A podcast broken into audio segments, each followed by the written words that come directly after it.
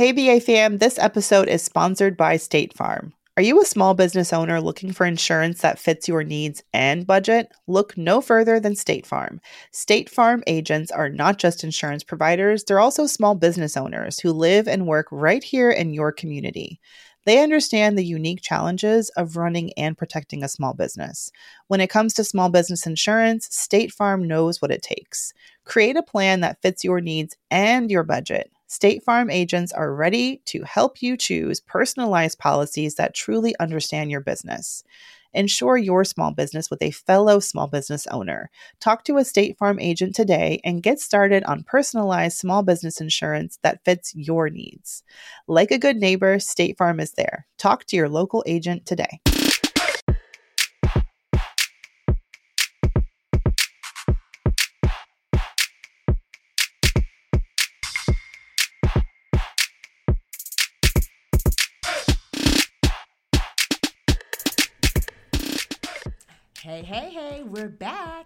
In person. I know. It feels nice to be in the same studio again. So close together. I know.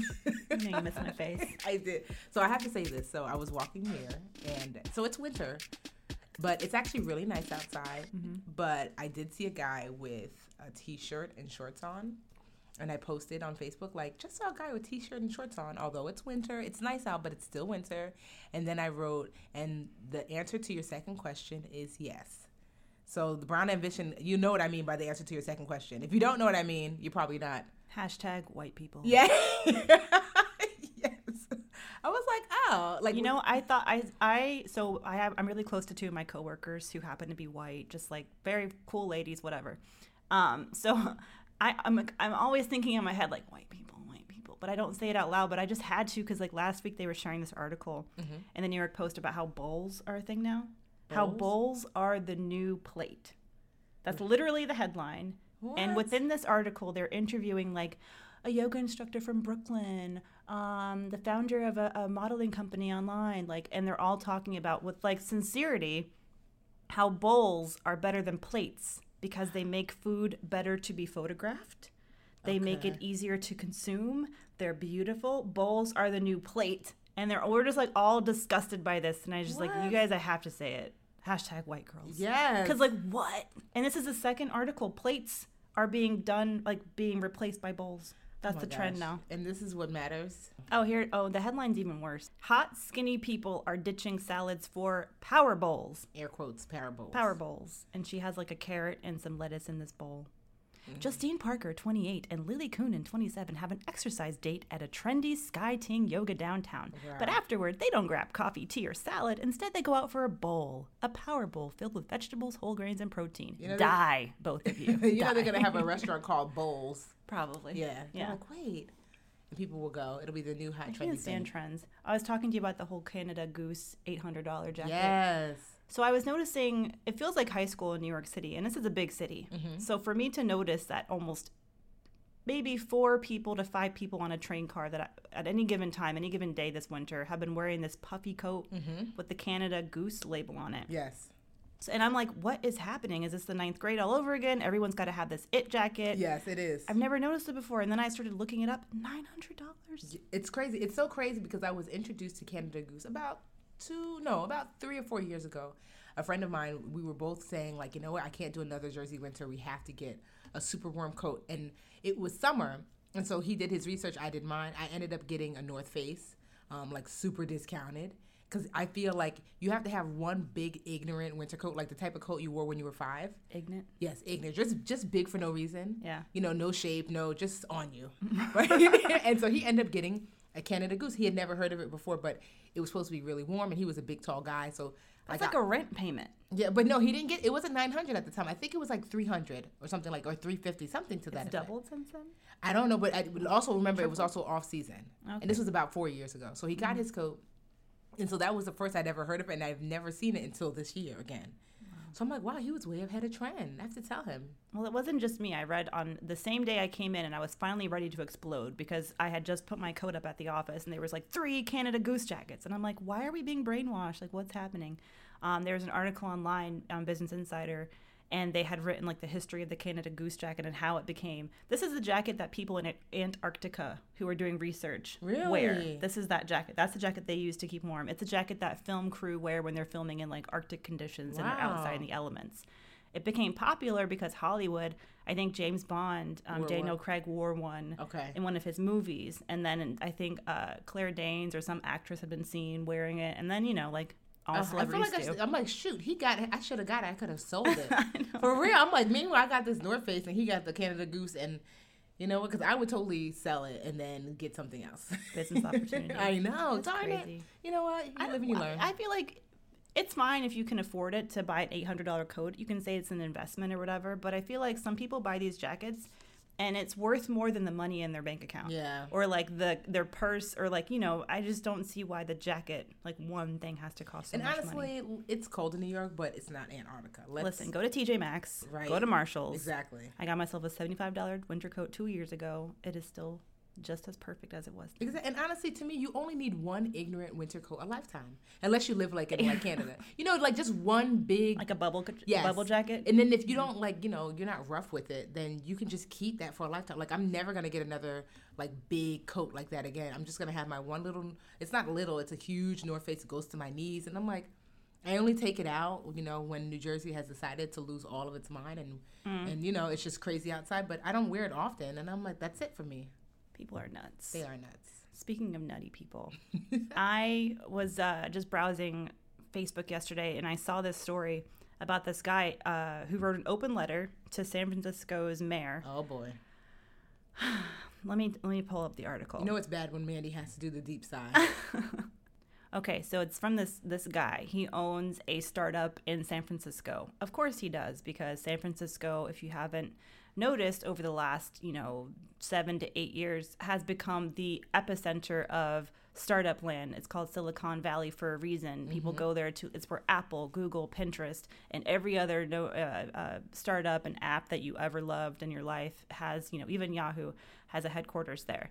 So, in San Francisco, there's this huge it's kind of like new york there's this huge gap between the rich and the poor all these wealthy wealthy tech people are coming in and they're driving up driving out people middle class people who can't afford to live there anymore um, and san francisco's always had a historic problem with homelessness yes. so this this jackass, if I can call him that, he decides to write an open letter. This is the letter. It's called "Open Letter to San Francisco Mayor Ed Lee and Greg Suhr, the police chief." And I'll just give you a brief excerpt. I'm writing today to voice my concern and outrage over the increasing homeless and drug problem that the city is faced with. I've been living in SF over the th- over three years, all of three years, mm-hmm. and without a doubt, it is the worst it has ever been since the three years he moved here. Apparently, every day on my work to and from work, I on my way to and from work, I see people sprawled across the sidewalk, tent cities, human feces, and the faces of addiction. The city is becoming a shanty town. Worst of all, it is unsafe. Mm-hmm. Oh, so here's what here's the part that really got to me. Later on, it's a very, it's not the longest letter, but here he says, "What are you doing to address this problem? The residents of this amazing city no longer feel safe because he speaks for everyone. Exactly. I know people are frustrated about gentrification happening, but the reality is we live in a free market society. The wealthy, working people, like himself, Wow. have earned their right to live in the city. They went out, got an education, worked hard, and earned it. I shouldn't I shouldn't have to worry about being accosted. I shouldn't I shouldn't have to see the pain, struggle, and despair of homeless people. No, he too. didn't. Yes. He wrote this. I'm reading the words. Yes. I shouldn't have to see the, str- the pain, the struggle, and despair of homeless people to and from my way to work every day. I want my parents, when they come visit, to have a great experience oh, not your and mommy and, enjoy daddy. this special place. Mm, This guy's name is Justin Keller. Justin, mother effing Kelly. You can go. You can go try and find him on Twitter. He he made his account private. You can also go try and find the company that he owns. It's called Commando.io. Um, I would encourage anyone to go to this company's website and, and send a letter to the editor, whatever they have there. I don't know what the company does, but this guy has just made and a half. has just made a complete fool of himself. On Because the, the thing is, you can definitely, because definitely when I walk through New York City, sometimes I think to myself, wow, the homeless problem has gotten really bad.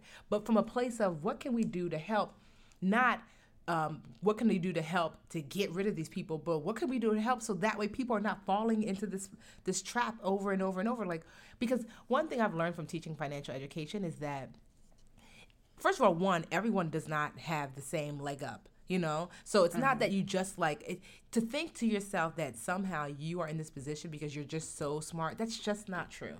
I worked so hard. I got an education. Well, you know what? Many people got an education and fell ill or had mental illness or fell in hard times, not because they were stupid or didn't work hard, just because life didn't oh, roll Or out the red or oh, carpet for them. Exactly. You just didn't have the same opportunity. I can't tell you how many super smart kids I taught in Newark when I taught preschool. And they would tell me, like, on the way to school, oh, yeah, the dead body's still out there from last night. Or one little girl refused to speak for nearly a year because she had saw seen outside of her window a man shot point blank in the head and die in front of her. So she was so afraid to leave her house because she thought when you left your house, you died too. So what do you say to a girl like that? Pull yourself together, mm-hmm. three year old?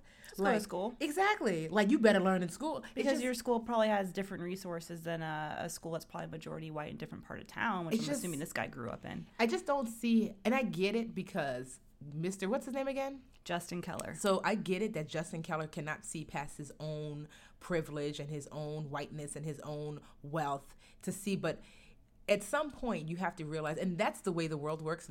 To me, that's the beauty of life is that one way you're going to learn one way or the other.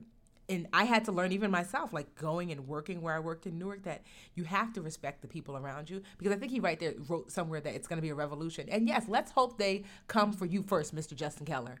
You know, when there is a revolution that you- Speaking, remember the French Revolution? That didn't turn out so hot for the aristocracy. Exactly. The thing is, though, if you don't help in general, if you don't help bring up the general mass, then you you can't continue to thrive. Do you think that people are going to stand idly by while you eat and they starve? That's just not going to happen. Nobody. Nobody. The fact that he just moved there three years ago, Right. And he thinks this has been the worst it's ever been in all three years of his experience. San Francisco has been dealing with homelessness for decades, For decades. and decades, and these homeless people have more of a right to the city, I'd argue, than you do. I guess it's just so frustrating. Like, you know, people act as if, like, oh, gentrification, it's a good thing. Isn't the neighborhood better? It's not about that. It's that the neighborhood is better for you mm-hmm. and no one else. That's what gentrification brings. Of course, we want the neighborhood to be better. But it shouldn't be better at the expense of like I can't live here now. Like oh we're gonna clean things up, but hey you who lived here forever, you can't benefit from things being better. That's the problem. That's right, Justin. But you know what? You know, I always say this: you are allowed to say whatever you want, but guess what? So can other people. So I'm sure you're being dragged as rightfully. So I'm sure there's a lots of people who agree with you. Which is the sick, you know, this reminds me, and it's sick because I know people who would agree with him. Um, you know, I used to work for uh, Business Insider, and I worked for a great man. His name was Henry Blodget. He was editor in chief, and I had a really great experience there. But um, while I was there, Henry wrote a blog post about, and he would sometimes just write things he thought. He had gone to a fancy restaurant downtown. I think it was Balthazar, which is this like hot spot, hot for brunch or whatever and he wrote an entire article about how he thought that they need to do away with bathroom attendants. Why do you need bathroom attendants? It's awkward, makes me feel weird. Why do I have to pay someone, you know, give a tip or whatever? And he went on and on and on. And he, you know, I'm sure he thought that he was in his right, um, you know, frame or whatever. He had a right opinion, and it was highly offensive. Um, I mean, I'm just get personal. My father, for a long time, has worked as a bathroom attendant at a nice restaurant. Um, this is my dad, and I wasn't always so proud of it, but my dad has done this forever, and he's really good at his job, and he likes what he does. And I felt like by writing this article at the time, and by the way, I've told him this, so I haven't. I'm not saying anything to you guys that I haven't said to Henry personally. Um, I said that it really made me feel you know, as a daughter of someone who's done that job and who feels like it's an honest day's work, like it made me really feel like he was lit- uh, belittling yeah, someone, you know, if that's their way of making income, providing for their family, it was belittling that.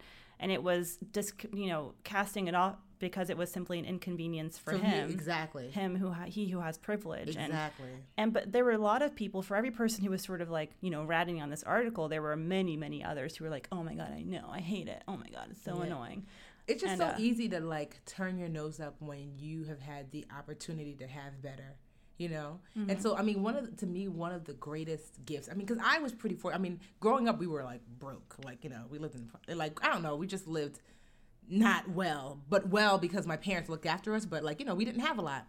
But um, by the time I was really conscious of like how, kind of how we lived, my parents had gone to school, gotten their masters. You know, we lived in a nice neighborhood.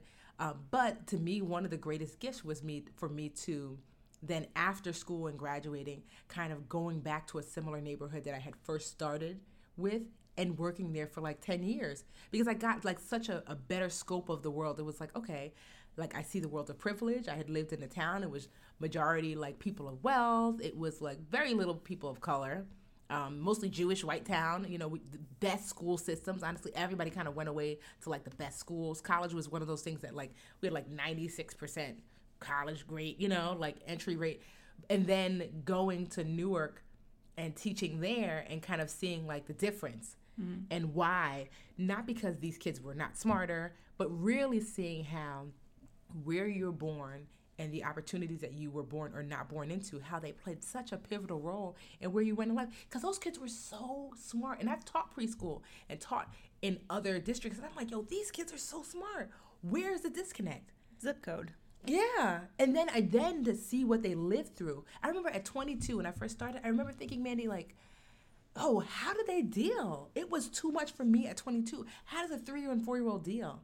Like, going just like I, I, worked at the bottom of a project building like the daycare center was at the was at the ground floor and i would have to go upstairs to like go get crayons we had like a, a closet on the third floor and like w- walking just up the stairwell and seeing people smoke a crack pipe in the stairwell and i'm thinking i get to go home to my regular neighborhood these kids have to come up the stairwell and see this every day or hearing people curse people out all day long, or mental illness being just so rampant, and drugs on drugs on drugs, and the dealers and the pimps and the prostitutes all day. Actually, I had to finally step back and say, I can't do this anymore because it was bringing my spirit down. My boyfriend at the time told me after a year, You're not the same Tiffany. Like, you used to be so happy go lucky. What's going on? And I thought, wow, for me at 22, imagine a four year old. And so it's just very, and it's just so gray and ugly. Mm-hmm. Like, I think it's just you uh, uh, this is important too i think that there's there's so much to be said about people who know people from different walks of life yeah. and different i think it's really important when we have kids to make sure that they have friends who are wealthy and friends who are poor and Agreed. friends who are different colors in them and friends who have different circumstances because you it, it and not just to look at them and say, "Ooh, look at that person, look mm-hmm. what they've mm-hmm. been through," but to learn from them and to that's where empathy comes from. Exactly. And I think if this guy had ever met in his life somebody who was worse off than than him and knew them on a personal level, he would never have written this. Yeah. I think he would instead of complaining about it, maybe he should complain. You know, maybe we should. I, I, think he has a valid point. Yes, the San Francisco needs to help these people, but they need to help them for themselves, for the people's sake. Exactly. Not, not for, the, the, rich people that exactly. are coming in. That's that's me, where the difference is. The, the, fact that the point of view comes from like just a selfish place of like make it better so I can walk free and my mom and dad can visit me. No, versus like, wow, there's so many homeless. What can I do as an entrepreneur who has wealth, influence, and connection to make other people's lives better. Not once does he mention that in here, and that says a lot about his character. What's his name again? Justin Keller. Justin Keller. Mm, Justin. You know what's kind of shitty is that there's a Ju- there's another Justin Keller on Twitter who also lives in the San Francisco area, and I so I went to his Twitter account first thinking it was him, but he's actually gotten so much crap, and and he went and wrote a letter to the real Justin Keller discounting everything he said and being like, I don't believe what this guy believes, and and um, and yeah, it's, it's sad, but at least people are talking about it. Yeah. I hope this guy, you know, I don't know what it's going to be like to work for this guy. I would not want to work for this right? asshole. At Commando. Mm-mm-mm. Commandio. Commandio. Alrighty, yeah. well, moving along.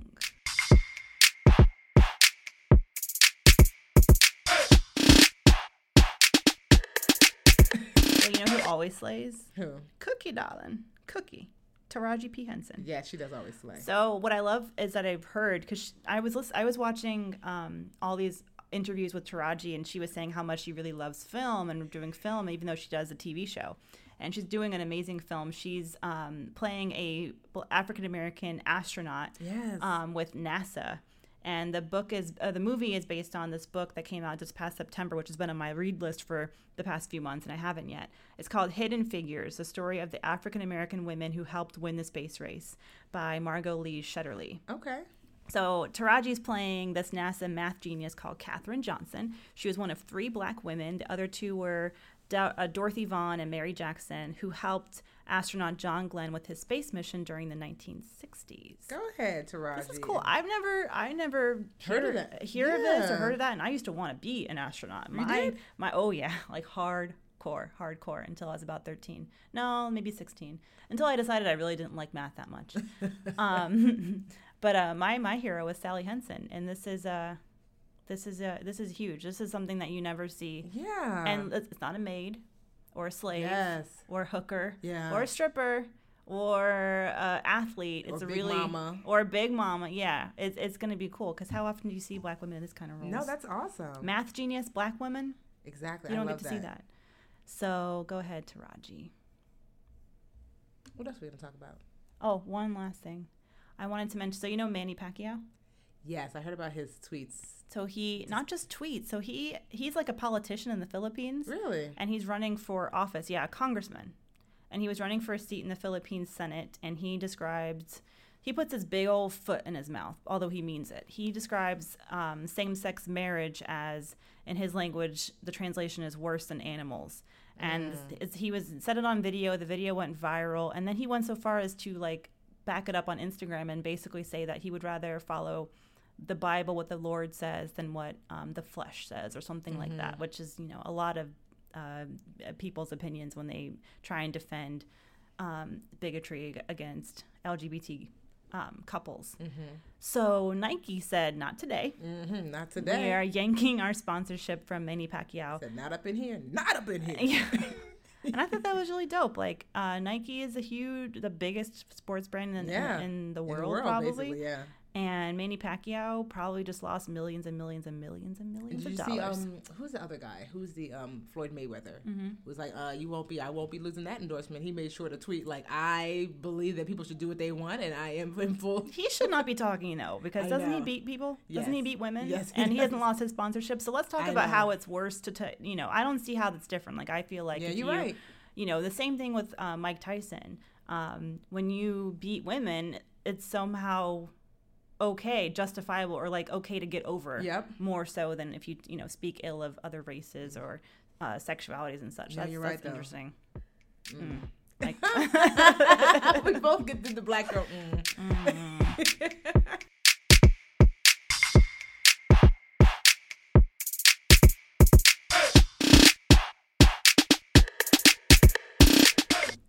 Brown break, brown break.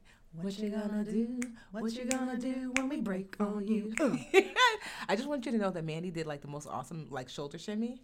oh, did I? I didn't even notice. Yes, This I was like, oh, happens. like do do do do do. I feel like we like that. we're like the uh, I don't know, like one of those like the something something sisters or like the uh, the money system. right?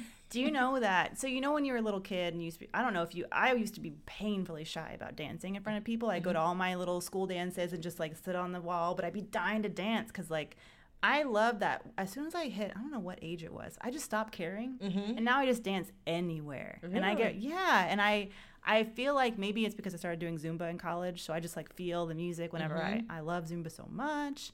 Um but yeah, that was like the biggest. Uh, that was a big hurdle for me to get over. Is like that fear of dancing, in front yeah. of people. I think most people are like afraid to dance in front of people when they're younger. Even Nigerians, don't you guys like? Well, especially me because I I didn't think I had much rhythm, and I realized that. Oh, I didn't say I was good. Yeah, I just said that I You know the thing is, I have rhythm, but I don't have technique. That's what's missing. Yeah, I don't have to. And so there's like with Nigerian dancing, there's like even though it's like just this natural dance, but still there's a certain movement to the hips and that I don't quite have. But I, I mean, like I can, I have rhythm, but just I can't do all that fancy. Like my sister Lisa, she is amazing. Every time she dances, we're just like, fine, I'll sit down, watching. oh, I hate when people are too good. It's like when you go to karaoke and someone gets up and they really can sing. And I'm you're like, like, just go home I know, right? You're like, so. Why is- am I here? exactly. for my moment. Um, well, I I am really bad at salsa dancing, but I love it. I will step on everyone's whenever I go because I look like I could dance salsa, and I'm like really excited to be there. and so people always ask me to dance back when I used to go out a lot. And they as soon I could like, see "Oh, I could see the cloud on their faces as soon as I started dancing. Like, oh, this is gonna be difficult. Yeah, but And I just- They're like, she looks like she could be Spanish. She, I saw the shoulder shimmy. It's She false like she-" advertising. it is. but I love it. I love it's like ten percent talent, ninety percent enthusiasm. That's what dancing is. yeah, it is. I digress. This is brown break time. Yes, it is brown break. Do you want to go first? Sure. So I was walking here. You said you were excited about your brown break. Well, I was excited only because you told me you have a solution, Mm. right? Yeah. So I was Mm-hmm. walking here, and I was walking here, and my pack underwear was riding up my behind as it always does, and I was like, great. You know what? Your, And I- say it again. Your pack underwear. so I call it pack underwear because you buy it in a pack. Some people Like, buy it in a pack. yeah. I'm like, no, people don't buy. You know, Hanes. I didn't know people under the age of 45 bought their underwear in a pack. It's like past the age of 13 and under the age of 45. I didn't You should not be buying your underwear in a pack. I didn't know. Right? and so like they never fit. So one, you either have the grandma fit. It goes up to your navel. Yeah. And just like, you know, it, it almost looks like, you know, like the 60s bathing suits that are like really cute. High waisted. Yeah, so it goes looks like over that. the belly yes. button. And so it either Yeah. looks like that No, or Tiffany, no. or, or you look like a six year old because they're like, you know, they actually have like designs and stuff on them. Little unicorns. Yes. And so, and it just never fits my butt. So it's either way too big for my butt or it's literally like slicing my, my cheeks in half. Mm-hmm. And so I just never can find the right pack underwear. And then Andy told me that there's my problem right there. Stop buying your underwear in a pack, ladies. But I'm it. like, but what? So what? I don't want necessarily. I feel like either I have pack underwear or I have like my lacy numbers for when I want to get sassy. You know. Mm-hmm. So what's in between? I go to department stores. My favorite. So I used to work at Kohl's, and I hold I hold a tiny burning candle for Kohl's in my heart. I just Okay. love it. They have such great deals. Mm-hmm. Um, so I go to Kohl's, and they have a great intimate section, and I get the uh, Vera Wang. I love her Simply Vera. I love her line of underwear. Okay. They have she has like more of like the sexy stuff, but she also has the right the regular cotton underwear. Okay. And then Maidenform. I, it's not a pack, but there's three on a hanger. Okay. It's different. It's like the grown up pack. Okay. Okay. Okay. So that's what I get. And uh, full coverage, because I feel like there was a point in my life when I was in high school, and I don't know why I was, but I would go to like Rue 21 and I'd buy the dollar thongs. oh my. God. And then they would just sit in my drawer. I used to have this big wad of like tangled up, never worn, maybe but once. they had like little things dangling from them. I'm like, why the- First of all, I was a virgin until like how long? I know. Uh, I did not need to be have do- dangling dollar I signs know. from my under my like thongs. Nobody wanted to see me in a thong. They always wrote up the back. Yes. They, they made in like a line in your ass that you could see through your jeans or your dress. I never, because. I'm like, I'm gonna pay underwear to ride up the, the, the kind of butt I have. you're like, you're paying for a wedgie. basically. And so I had the same things because I would get it from uh, Joyce Leslie. Did you remember Joyce Leslie? It's like rainbow. Oh, okay, well, Right, like that kind of I get it. And so Joyce Leslie used to have like for like a dollar, they would have like, you know, like thongs with all this lace and like all this beading and stuff, and it just seemed like a good idea at the time until you put them on. You're like, but why? because it's cute. Yeah. But now I'm like, um, I do. I'm I'm wanting like day to day underwear. So you know, I have my sexy lingerie kind of underwear, but I'm like, no, I want regular. Dated, and I just thought they came in a pack, but I'm seeing now that no. Department stores. Go to Macy's. I don't know what's near you. The mall. Yeah, Macy's Go to is the mall. I mean, Victoria's Secret is ridiculous, I but their like and their cotton underwear sort of like stretches out over It time. It does, and it starts to like it starts um, the elastic goes out of it quickly. Yeah, but um, I haven't been burned by Kohl's. I would say the lacy stuff, like when you pull you pull your underwear up, so she got a booty to pull Okay, up over. yeah. The lace can like rip, and that's my big problem. Like all my underwear that's super cute. Oh, and the Gap too. Anthropologie, Urban, maybe not Urban. Don't go to American Apparel if you got a butt. Just don't go. Don't go if you have any sort of womanly shape. Don't shop at American Apparel. It's Unless not for you. like a it's 12-year-old not for us. It's not. Have you ever gone to like where's that place? Is it Nordstrom's where they do the bra fit? Where's that place that everybody's? Like I've never been fitted for a bra. Okay, I think it's Nordstrom. I know Oprah said I should. right? Did you watch that? Do you remember the bra episode with Oprah? No, but I heard that like they're like sixty percent of women are not wearing a bra that fits them. Yeah, I mean, like maybe more. But what was crazy is you would she would bring on someone with like normal sized boobs, and they would think that they were like a, a size Yes. B or C, Mhm. which I'm like a B or whatever. Um, and they'd be a size F. Yes. And I I Who just don't understand that. It was somebody. Oh, I know who. Well, I won't say her name, but it was a friend of mine who said that to me. She was like, I think she told me she went to Nordstrom's and she got like fitted, and she just assumed she's a D. And meanwhile, if you see her, her chest looks like. Like she's um she's got like a nice frame, you know. She doesn't have a huge chest. It doesn't look, and they were like, "You're like an eye." She's like, "What?" But she was like, "It's the best fitting bra." She ended up getting a bra, and she could not believe it. Like, wow, that my chest is bigger than like her cup size is way bigger than she thought. I bet that she paid a pretty penny. Uh, yeah, she did. She said, but then she also, you know, and I, I'm going to find out what it is so we can share it next week. She actually told me where you can find the same bra that she got there for literally like half the price online. Hmm. And once you know your size, you can kind of just go ahead and. But I'm to find it. We'll share that because everybody needs a Buying good bra. bras, I feel like you can be 65 or 45 Mm-hmm. or 25. Women, it's hard. It is. It's hard shopping for bras. It's never fun. And I haven't done it in quite a while. Yes, I'm wearing the same raggedy. yes. I maybe you know what I did earlier this Uh-huh. year is I I cleaned out my underwear drawer Mm-hmm. of, and I was like, listen, be real. You bought this lacy thing, you're never gonna wear it. You Yeah. never have worn it. And I threw out like four or five. I donated like four or five lacy Okay. bras that I've never worn. Because sometimes you're just like, I mean, I honestly am just like a regular. I mean, I have some lacy stuff just for the boudoir, but like not to wear because you're not gonna wear it under a shirt where you can see Yeah. that you know it doesn't make any sense. And then I have like Target bras that are like, honestly, Okay. I'm always so embarrassed Is that whenever. where you get your pack underwear at? yeah, basically. so I always feel embarrassed. Like you know, you, you know how sometimes you do like a TV segment and you have to like unzip your dress and like clip like your Oh, thing. oh, Oh, yeah. that's always I'm always like, oh my god, I always forget. And I'm like, I want to tell the guy. It's usually like some guy, some older white guy who's like 45, 50. He might like it. He's probably looking at my raggedy bra, like we're like it's hanging out by like one one loop, and I'm like, so while you're back there, don't don't don't don't take mention, make mention of my Don't um, judge. yeah, my raggedy bra. So yeah, so I'm just I'm tired of raggedy underwear, and I'm ready to to become an adult and have a better experience because I remember. And I won't say who because you guys like she's kind of like semi well known in the financial industry. Like we we roomed together at FinCon at the Financial Bloggers Conference, and we were getting dressed, and I was thoroughly ashamed. She had like such a nice underwear. It wasn't like sexy underwear, but I was like, "Hey, friend, she's a friend of mine. What the hell? Is this how you look on a day to day? Because it wasn't even a special day." Yeah. And I remember being like, I actually went to the bathroom to change because I was like, "You will not see me." Aw. Her underwear was so. I was like, "Is that how you normally look? Is this? Are you going somewhere?" She was like, "No," and I was like, "I'll be right back as I change." I feel like you have to invest in the undergarments because they make you feel good. yeah, I am. So next time when I come, I'm gonna be, I'm gonna be like, "Hey, Mandy, feeling really good." Not- if I'm if my underwear don't fit, I'm having a bad day. Like there was one day, I'm not even kidding. I Mm-hmm. bought underwear that were like a little too tight in the thigh, and then you mm. sit down all day and they Oh cut. yes. They cut like a dagger, and I literally went to the bathroom and I ripped them. Yeah. ripped them almost off. I was like, I just can't do this no, but you're right though. yeah. So yeah, no more granny panties for me. Oh, you're graduating. Yes, I'm a big girl now. Finally mm. at 35.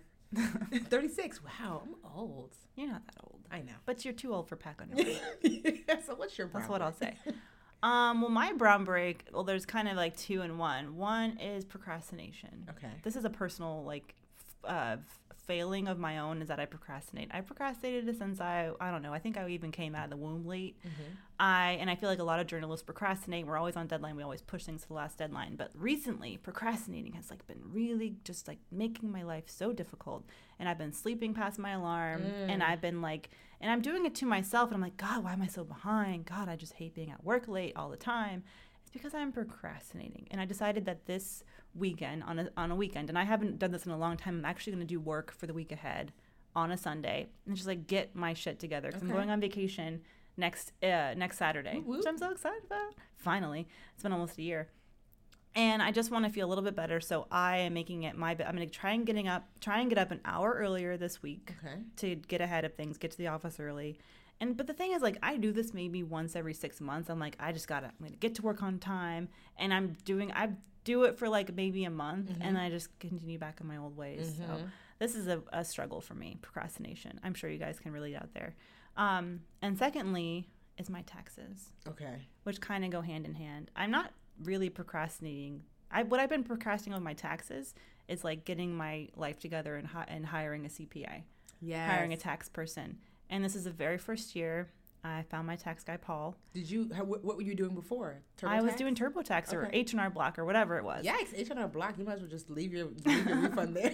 Sorry. I mean, it was fine. Like, uh, I mean, whatever, it worked for me. But this year I had things that are more complicated. Mm-hmm. And last year, technically, I, I had things that were complicated last year too. I ended up owing a little bit, and I was like, I probably shouldn't have owed money last year. Mm. So I hired my friend Paul. I mean, I hope he's gonna be my friend. I'm going literally as soon as we wrap up here. I, I'm going and taking all my little tax forms Okay. and my expenses and going to the tax guy. Um, and uh, hopefully it'll be a good experience. Yes, taxes. Honestly, let me tell you. So when I first started, it was easy when I was a teacher because I love my tax guy because I came to him because I had such great things about him and we had like so many mutual friends in common. And I came to him when I was still teaching, and he was like, "You don't need me." He was like, "Honestly, your return is so simple." Mm-hmm. He's so, and I like that about him. So that like was one of the first reasons why I was like, "Oh, I like Carlos." He's like, don't bore me. Yeah, so he told me use TurboTax, and my dad actually is a CPA and an accountant. And my dad's like, I told you, but you know, you don't listen to your dad.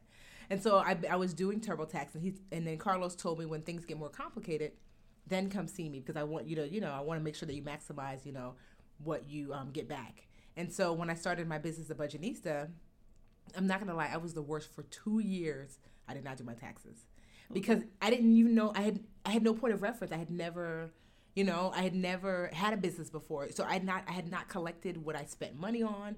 I had not collected what I even made. That was my biggest fear. I didn't even know what I made. I'm like, well, how am I? What are we're gonna pay taxes on? I had no record. And um, so Carlos is just the best. He's like he will like make home visits. So I was at shopping at like Shoprite, and we live in like in the same neighborhood. And two years, he had been like calling me, like texting me, like, come see me, come see me. And I'd be like, do, do, do, do, ignore. He- Procrastinating. yes, he caught me at ShopRite, was like, got you. Really? yeah. And he told me, he's like, Tiffany, I did your taxes. I'm like, how? I've given you nothing. And he was like, no, that I didn't know this, but in July, um, uh, like the, the tax year that you're working on, so in July of 2016, he can go to and look and go to the IRS and say, hey, can you pull up everything that Tiffany made? Like, because people will report, hey, I paid Tiffany. So he was able to pull up what I made Oh yeah. you know, and so that's how have- yeah. exactly. I didn't know that because I thought I, I was like, I don't have, I don't know what to show him because I didn't have anything. So he was able to do that, and I wasn't able to really make mu- many deductions because I didn't have any proof of anything. But I had honestly not made much, so I think I owed like two thousand dollars each year, so like four or five thousand dollars. Like, like so it wasn't so bad, you know. Mm-hmm. And then after that, he was like, you need to get a bookkeeper. And so that was one of the biggest investments I made 2015 in January. I hired a bookkeeper and it was the best thing ever because I actually just saw Carlos on Friday and he was like, "Look at you. You're 2 years early according to your schedule." but I'm not going to lie because you work for cuz I work for myself, I owe so much money cuz I don't, you know, you don't pay or I wasn't paying ahead of time. But he told me that that's the last year I can do that too that this year I have to start paying quarterly. Mm. He said because you're actually like once you make over a certain amount the government will start to fine you by not paying regularly. But I'm telling you, when I had to write that check for my taxes, it literally what I used to make a year as a teacher is what I paid in taxes. And I was just like Uncle like, Sam. What? Bitch better have his money. What? Uncle Sam is gangsta. That's the real OG. People are so afraid of taxes. it is. They are. Um, you know, I deal with my dad every year. He's I don't know. I, I don't even want to get into my dad's tax history, but uh, there's like a lot of fear around it, and and you know they don't want to know. And same thing with checking like basic finances. People don't want to confront like if they haven't paid their taxes in a couple of years or filed in a couple of it's years. scary. Sometimes you may have earned so little that you don't even have to file taxes. There's all these different. But I I'd say so. The question I get a lot of times is how do you find a tax person? Yeah. Um, I found mine like a really, I mean, not the best way. I didn't, ha- I don't have any friends who have a tax person. The one friends I, well, You have Me. I have some who have tax people in other states. I Oh, know I have you, um, but I wanted someone close by, either Yeah. near my office in Manhattan or in uh, Queens where I live. And I just went on Yelp. I went on Yelp and I found a Mm. highly rated tax guy, and I went to his website. I checked all of his credentials. I went, I did a walk by of his office to make sure he had a door, a storefront. Mm-hmm. Um, and the reviews were fine. And I took a gamble, and I'll let you know next week if it works out. But and uh, one thing people ask too is how much do they charge? Um, I think it depends on how complicated Yeah, your taxes are. it does. I'm single. I just my income. It's a little complicated this year because I have some investments and stuff. Um, and but for me, it's only two hundred dollars. Yeah, me too.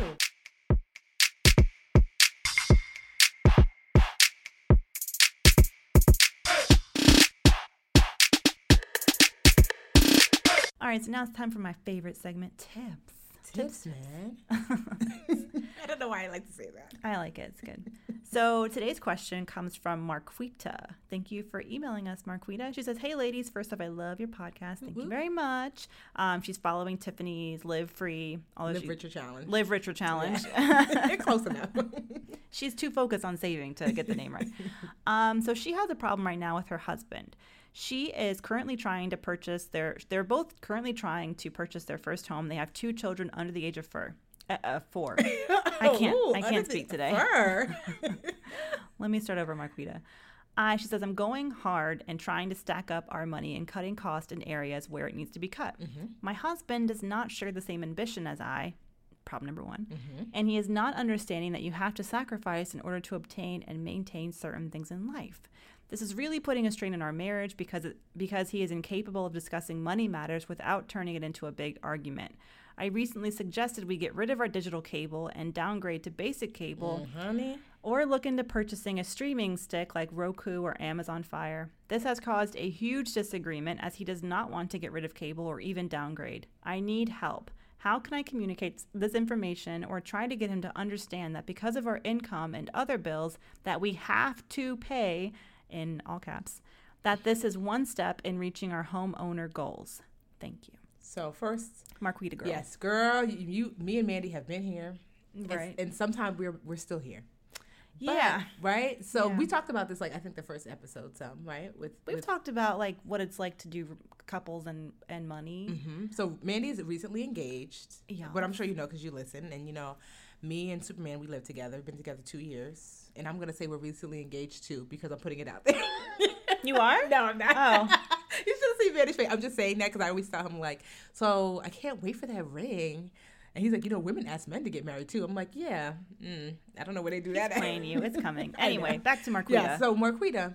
So to me, so when I first started with Jarrell, because obviously I with Superman, I you know I teach financial education. I'm the budgetnista, and it was hard at first because he would always tell me everyone's not a budgetnista, and he was probably similar to your husband, like downgrading cable, rather die, and just was a big spender. Um, and so what I had to, because in the beginning I was just a big nag, and that's probably what you sound like, wah, wah, wah, you know. And so what I learned was to try to find some space in which he was okay with saving. So for example, like I would travel a lot and he wanted to start coming, you know? And so I said, "Oh, you know, we should open up um, a savings account online. Um, we use Ally." So that way we can put like a little bit of money there every month. So next time we, we if you want to go on vacation, we can just pay for it out of the account he liked that idea. That was like the very first thing that he was on board with. And so we started putting like 25 bucks a month apiece in that savings account. And we opened a joint savings account. Um, and then all of a sudden, the savings account, after us being together for two years, he said the other day, like, you know what, that should be our home account. And that, that came from him. So I had to learn to kind of like get in where he felt comfortable and massage my way through. Right? What about you, Mandy, when you first started talking about money? Well, I don't I don't feel like it's fair for me to compare myself to Marquita because it's a whole different situation for her. She's been married for 5 years and they have two kids under the age of 4. And it's really I can't even imagine how tough it must be for you Marquita because your goals aren't in line. You have a family with this person, but he doesn't want the same things you do financially. It sounds like you really, really want a house, and he maybe isn't so into it um, you sort of call that your goal. And I feel like that's where this whole everything is stemming from this disagreement. You're fighting over the Amazon Fire Stick versus cable because your goals are out of line. And I think that's where you have to sit down together and talk about what are your goals. He may be fine with how things are. You want more. Um, and he's either going to be supportive of that or he's not going to be supportive. I'd be curious to know does he want to own a home? Has I don't think he, it doesn't sound like he does. Well, that doesn't necessarily mean like when I first met Superman. I remember saying I wanted to buy a home, and he was like adverse to that. Like, well, what for? And so to me, it's just about constantly talking. But I had, I honestly had to learn to stop, um, to to talk and listen, to actually have a conversation. It was more like I was always preaching. You know, and I don't know that that's your that's your issue, Marquita, but I was always preaching, and he was always like on the other end, like here she goes again. So I had to finally learn how to actually have a conversation, and a conversation is I speak. When I stop speaking, I'm actually listening. I'm not just waiting to speak again. Listening, ingesting, adjusting what I'm going to say based upon what you're actually saying, and compromising. So in the beginning, it was fine. I'll stay for vacation. Then it was um, okay. You know what? I want to put money. So his he has a daughter. She's eight. Um, and I want to put money in Supergirl's account. So I was like, you know what? You should go to your to your job and tell them to split your paycheck. Some of it is going to go in Supergirl's account, and you know the money that we said we're going to put in our joint travel account. Why don't you just split that in our paycheck too? So that was like that was like a huge. It took about a year in, and that was huge. Like okay, he he gets paid. Some of the money automatically goes into Supergirl's account, and some into our account. And so that was huge. And we rocked out like that for like six months. And then we just began talking more. And we started sitting down and writing down plans. And I started asking him, what do you want? I remember the biggest, biggest, like, kind of like, not fight, but he really wants, like, he's really into cars, you know? And he wanted to, like, lease and buy way before I thought we could afford it. Mm-hmm. And so it was like, it was a battle. Cause I'm like, it does not make financial sense for us to get a car. How? You know?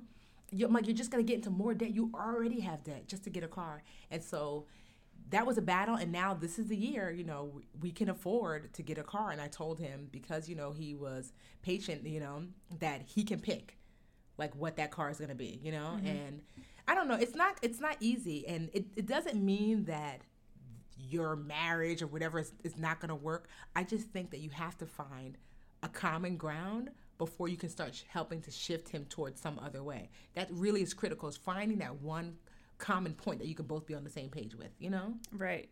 I think the turning point for us, um, one thing that we did, so actually for a story I was writing, I went to this seminar for couples. And of course, I dragged him along because I wanted to try it out and then write about it. Was it helpful? It was a seminar put on by the Society of Grown-ups, which is this like that. Society of Grown-ups. They do a bunch of different. It's based out of Boston, and they do a bunch of these like little dinner parties with um, young people, and they they talk about everything from how to travel on a budget to how to buy your first home. And this particular dinner was about um, couples and finances, and it was about maybe like eight couples, including us, sitting around and having like a nice dinner and wine, and they had drinks. And um, but before we even did this, you have to go onto societyofgrownups.com and you you both as a couple fill out this like timeline thing where you put they have like a little icon for a house and for marriage and for kids or whatever these goals travel retirement. And then you put them in line with the year that you expect to accomplish that or whatever whatever. And for him and I to sit next to each other that was the first time I knew that he wanted to get married mm. within the next year wow. or two. And I was like, you know, and I was the first time we had, I mean, I, we kind of had an idea we wanted to mm-hmm. you know, mm-hmm. take that step, but for me to see his timeline, it was eye opening to me. Wow, that's good. And it was because we used this tool. And I mean, you don't have to use the tool. It's, if you want to, it's societyofgrownups.com. They probably still have it up there for couples and it's free. You don't have to like take their class, um, which is cheap, by the way. But I would say you don't have to take, use this tool, but you can sit down and, and one sort of goal at a time mm-hmm. and and try not to, i know it's really hard when you know you're right mm-hmm. and you mm-hmm. know you got to cut back on that cable yep. and you sit down you're like let's talk about this we got to buy a house mm-hmm. what are you going to do to help like you have to really try and be calm ease him into it do not be um, condescending mm-hmm. or patronizing even though you know you're right or really strong arming like men don't want to be strong armed yeah or don't right. don't don't threaten him like if you don't then i'm going to or you know be out make it a negative thing just find out when he expects to buy a house and then maybe it's a point where maybe what would help you guys is once you sort of get an idea of your goals mm-hmm. perhaps bringing in someone else like a financial advisor or, or like a, a, one a one time meeting with the financial expert who mm-hmm. can sort of mm-hmm. be the bad guy or just and, like get in the and also too like i think also i always say like find the find his not his weak link but like find the one thing that moves him you know, yeah. everybody always had something like like for Superman, it was his daughter. Like if I was saying, "Hey, you should be saving money for your daughter," there was never any pushback for that because oh, that's like you find a button. Yes, and so I was like, "Ooh, good." Just hold your kids up in front of him and be like, "These are your children. like, Where are they going to sleep?" Right, or like you know, or just whatever that is, and then use that as the entrance in. And then too, I also learned because sometimes this is what I'll get from women. So I'm not saying this is what you're doing, Marquita, but I would teach a class. I remember it was a young couple and they were kind of going through this talking about like what do we do? He doesn't want to save i want to save. And as i dug a little deeper i realized she was pushing too much. So i said you know are the bills paid? Yes.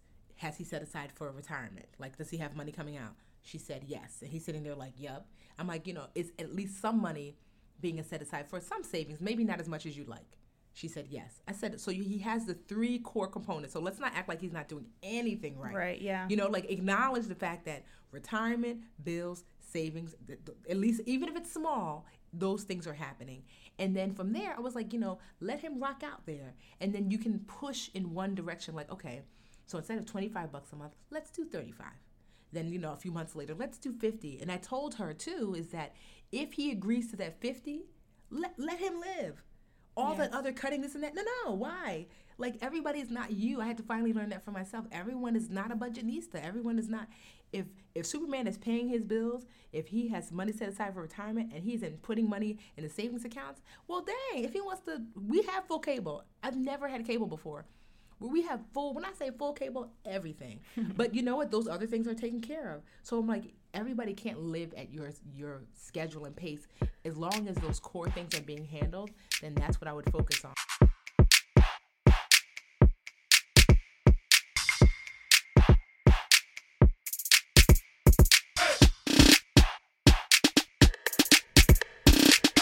All I do is win, win, win, no matter what. Got money on my mind and I never give up. Mm. Mm, yes, man. Win, you, win, win. Well, you never came with the second line. I didn't even know the second line. Is that right? Did I say it right? I don't know. I just don't even. But it mm, sounded it's right good. now. Mandy did the Mandy did the black girl head roll. Just so you know, she said. Mm. okay, okay, win, win, win. So I hope that you. wa- Well, I don't know. I won't say I hope, but I watched some of the Grammys, and I was bored for most of it. But Kendrick Lamar, first of all, congratulations for winning, hmm right? Because he won more than one, I think right? he won three, Which is Grammys. awesome. um, which is well deserved, obviously. Oh, you know who else won? Just real quick, Cecile McLorin, the woman I saw perform at for Oh, Valentine's Day. She won a Grammy for best uh, jazz album. Okay, see? check it out for One to Love. Okay, go ahead. And um, so, but his performance was just, it just was so in alignment with the Kendrick Lamar that you know we have come to, lo- I have come to love and admire, and it just spoke like volumes, and it just was so well done, and The I- imagery, he was in Yes. handcuffs. Ugh. Then they brought out like the traditional. What were they? Were they African, African drum-? I think yeah, so, Drummers and- and, dancers, and the fire burning. yes, and then at the end when it was like Compton on Africa, and then it just was win on win on win on win. I said yes, yes, yes. I, saw I saw someone tweet or say on Facebook that this was peak Black History Month. yes, From. Kendrick to Beyonce to Mhm. Black Lives Matter. Did you see like the people like the audience? Did you see like some of there was like funny memes of like people in the audience, non-brown people in the audience who were like perplexed, like Ah.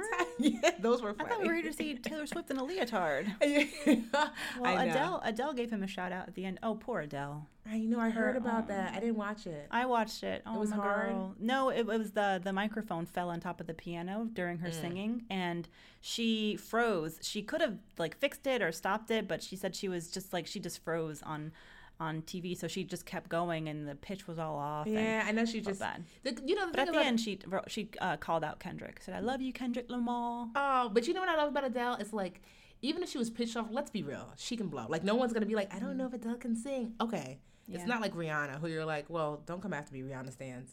If Rihanna holds a pitch, then we are like impressed. Yes, but with Adele, okay, you had an off day, but we all know that you have an amazing voice. So That- It's so much pressure on her, though. I know, but I just, you know what I just love about her? Her personality just seems so like regular and nice. Doesn't she just seem so nice? Yeah, I would definitely want to like have a cup of tea with her or a martini. And whenever someone tries to like pit her against someone else, she's like, um, no. Beyonce. Yeah, she's like, actually, I think she's amazing. Yeah. She just, I've never heard her just like be mean.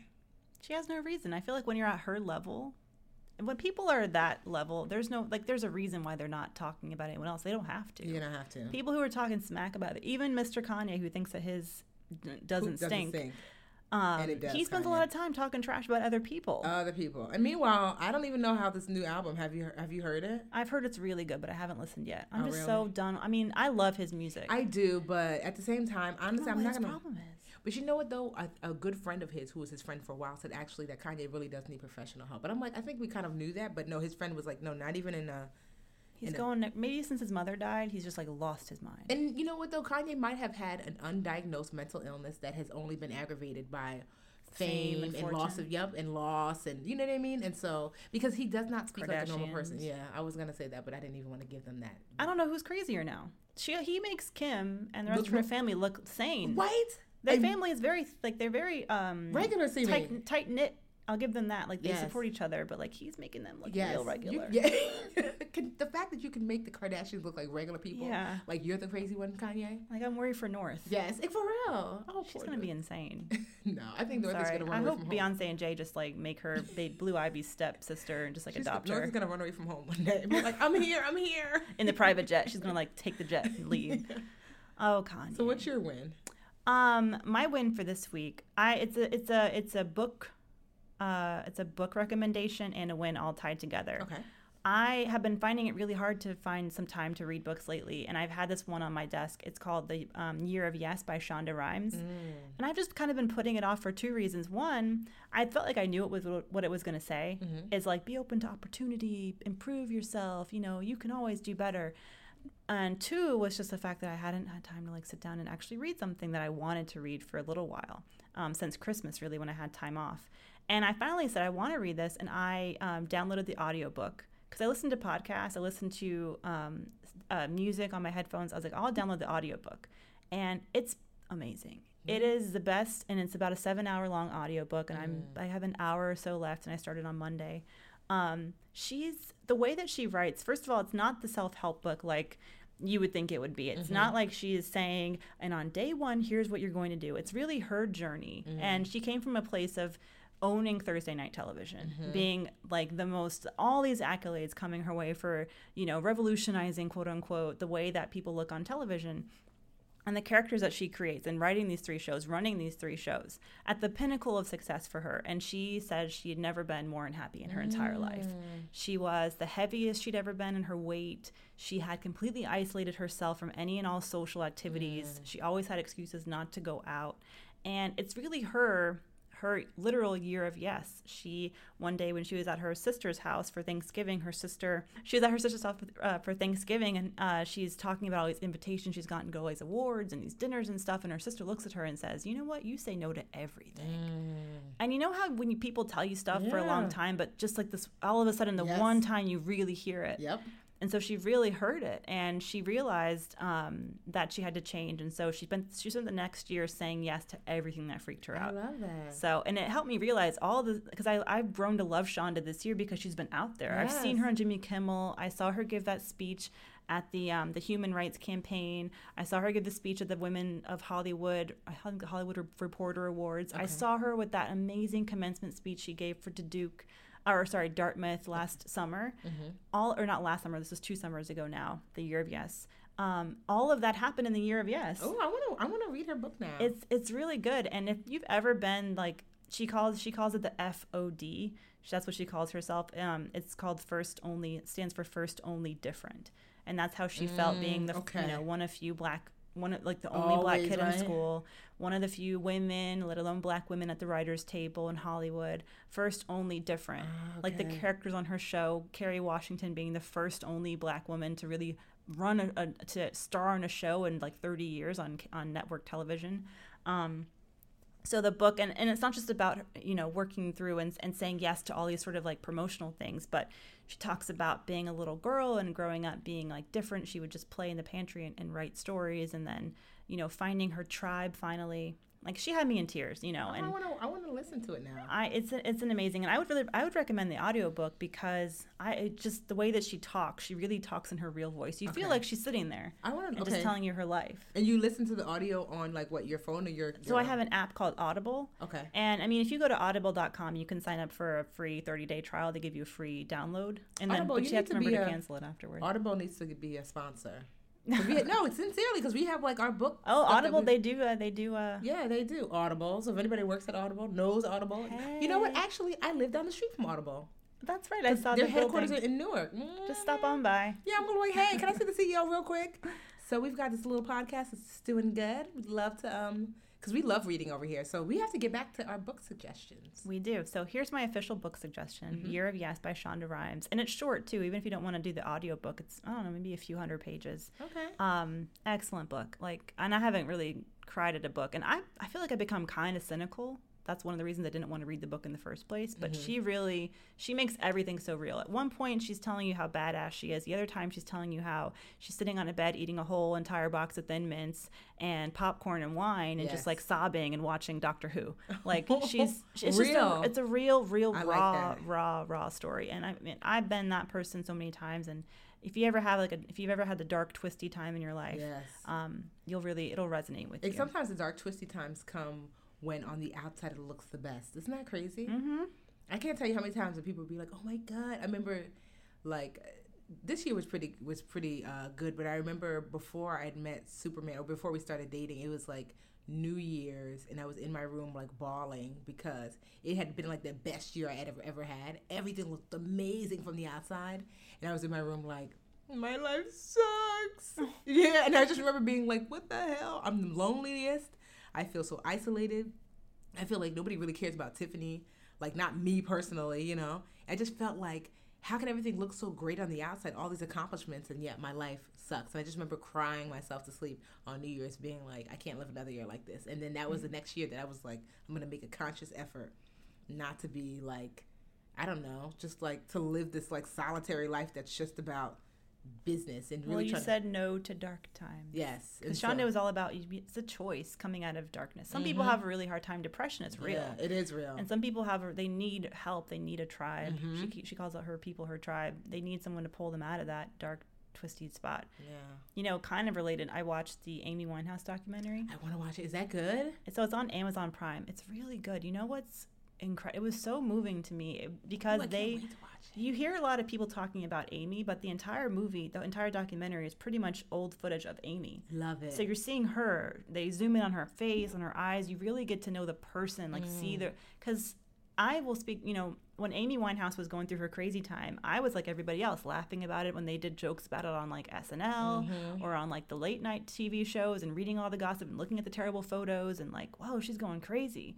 But that was a human woman. Mm. Yeah. And she had all these toxic people around her who weren't not helping her get the help she needed, preventing her even from getting the help she needed. So I want to watch it. It's That's good. Did you yeah. ever watch the Michael Jackson? I one? watched the Michael Jackson Wasn't it documentary. It, was really good. Were you Off just like, wall. first of all, Yeah. Obviously you're already, you're already like Michael Jackson's amazing, and then you're like, if I could not think he was more amazing as a as an artist, Yeah. it just makes you realize like what what a genius he was in this space. And how hard he worked from like the age of five. So this the, the documentary is on Showtime Yes, or HBO. I think it was Showtime. Uh, it's called Off the Wall, and Spike Lee, Spike Lee, yep. directed it, and it, So it's good. good. And you, it's the time period that I didn't see. I always knew Thriller and Yep, Beyond me Michael, too. Yep. and uh, so I never really knew Off the Wall Michael Yeah. or the Jackson Five Michael. And uh, yeah, my dad, I can't wait for to show my dad. He loves Michael. Yeah. Afterward, I saw someone compare The Weeknd to Michael Jackson, girl. and I was like, mm. Several stadiums. Michael Jackson has more talent in his left pinky finger than the Weeknd. than I the mean, Weeknd. I mean, the wrong. Weeknd's I was gonna say, yeah, I'm definitely gonna give the Weeknd. But first of all, there's no dancing. There's no it's Michael the Jackson. sound of his voice, uh, and that's that's what literally it. I mean, Yeah. you know, Michael Jackson was so much more than just the voice. It was, I mean, just watch Off the Wall. You just realize, like, first of all, he was like a genius at five. When you hear Sammy Davis Jr., all of these like famous musicians, including the Weeknd. He was Yeah. interviewed. Kobe Bryant, for some reason, was which interviewed. and and a lot, which I was like, why are you here? are you lost, sir? So uh, I heard there was a camera. I just want to show up, talk about MJ. But it was just so good because you get to see that like his genius didn't just erupt when he was like 19. That it was something that was spotted when he was really young and how it manifested itself and how he listened and how he asked questions and how he was always curious. It's just such a I think good. that's all related, and that's Yep. why I think that's why I like Shonda's book so much, mm-hmm. and that's why I like the Michael Jackson documentary so much mm-hmm. because I think it's really easy to look at su- successful people and say I could never be that, or or kill yourself thinking that you should be that, and you mm-hmm. don't really see what work they put into it. Whew. Like it's no wonder that I'm not like Oprah or or like Michael. It's a certain level of work. Like there's so much work, and you don't see the work. So the off the wall shows the work. Shonda Rhimes shows you the work that she has done Mm. Um, to get to where she is, and and uh, so those are like One day, if I ever become an Oprah, I'm going to call the book The Work. the work. But that's only if I become Oprah status. Then I'm like, I'm, until then, I'll just call it like. But see, there can only ever be one Oprah. You just got to be like. Tiffany status. that's true. One name Tiffany. There's no like. I mean, there isn't like a, t- a famous Tiffany right now. You could be the Tiffany. Yes, I do want to be the Tiffany. Be the Tiffany. well, that Um, was.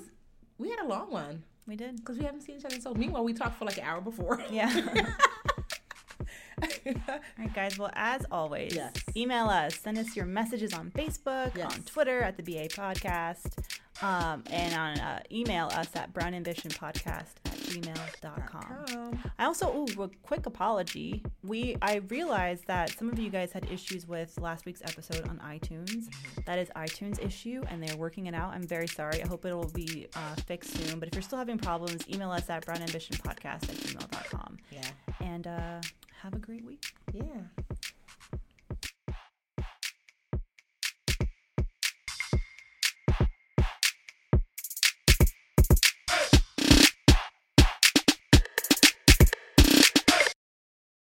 The Bigger Pockets portfolio of podcasts are worthy of your investment. We're having a real conversation as real real estate investors. New episodes available every day. It's important to buy where it makes money and not necessarily where you want to travel to. Bigger Pockets, On the Market, Rookie Real Estate, or Money Podcast. The purpose of flipping is to create more cash so then you can reinvest into other types of properties. The Bigger Pockets Podcast on YouTube or wherever you listen.